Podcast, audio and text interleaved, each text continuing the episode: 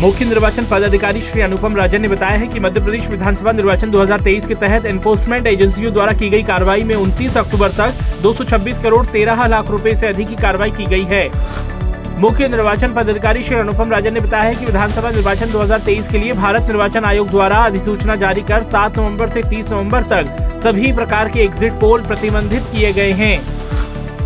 भारत निर्वाचन आयोग द्वारा बड़वानी ज़िले के लिए नियुक्त सामान्य प्रेषक सुश्री रूबल प्रखेर अग्रवाल, प्रेषक श्री सुब्रत सतपथी और पुलिस प्रेषक श्री राकेश चंद्र काला सागर ने नोडल अधिकारियों की बैठक ली। कलेक्टर एवं जिला निर्वाचन अधिकारी बालाघाट डॉक्टर गिरीश कुमार मिश्रा की अध्यक्षता में पुलिस प्रेषक श्री राहुल देव शर्मा और श्री जयंत मीणा की उपस्थिति में निर्वाचन की तैयारियों के संबंध में बैठक हुई। मध्य प्रदेश विधानसभा निर्वाचन 2023 के तहत सागर में यूथ फॉर बूथ थीम पर आयोजित कार्यक्रम में युवाओं ने youth will vote for Sagar 17 नवंबर लिखकर मतदान का संकल्प लिया।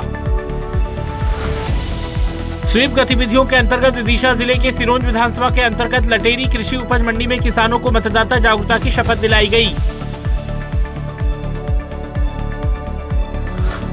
मध्य प्रदेश विधानसभा निर्वाचन 2023 के तहत भारत निर्वाचन आयोग द्वारा झाबुआ ज़िले के लिए नियुक्त प्रेषक श्री अशेष राजेश रेवार ने ज़िले के राजनीतिक दलों के प्रतिनिधियों के साथ व्यय लेखा के संबंध में बैठक की।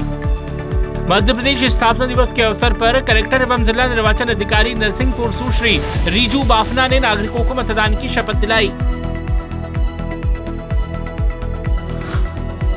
सतना के पुलिस परेड ग्राउंड में आयोजित मध्य प्रदेश स्थापना दिवस समारोह में कलेक्टर एवं जिला निर्वाचन अधिकारी श्री अनुराग वर्मा ने नागरिकों को मतदान की शपथ दिलाई।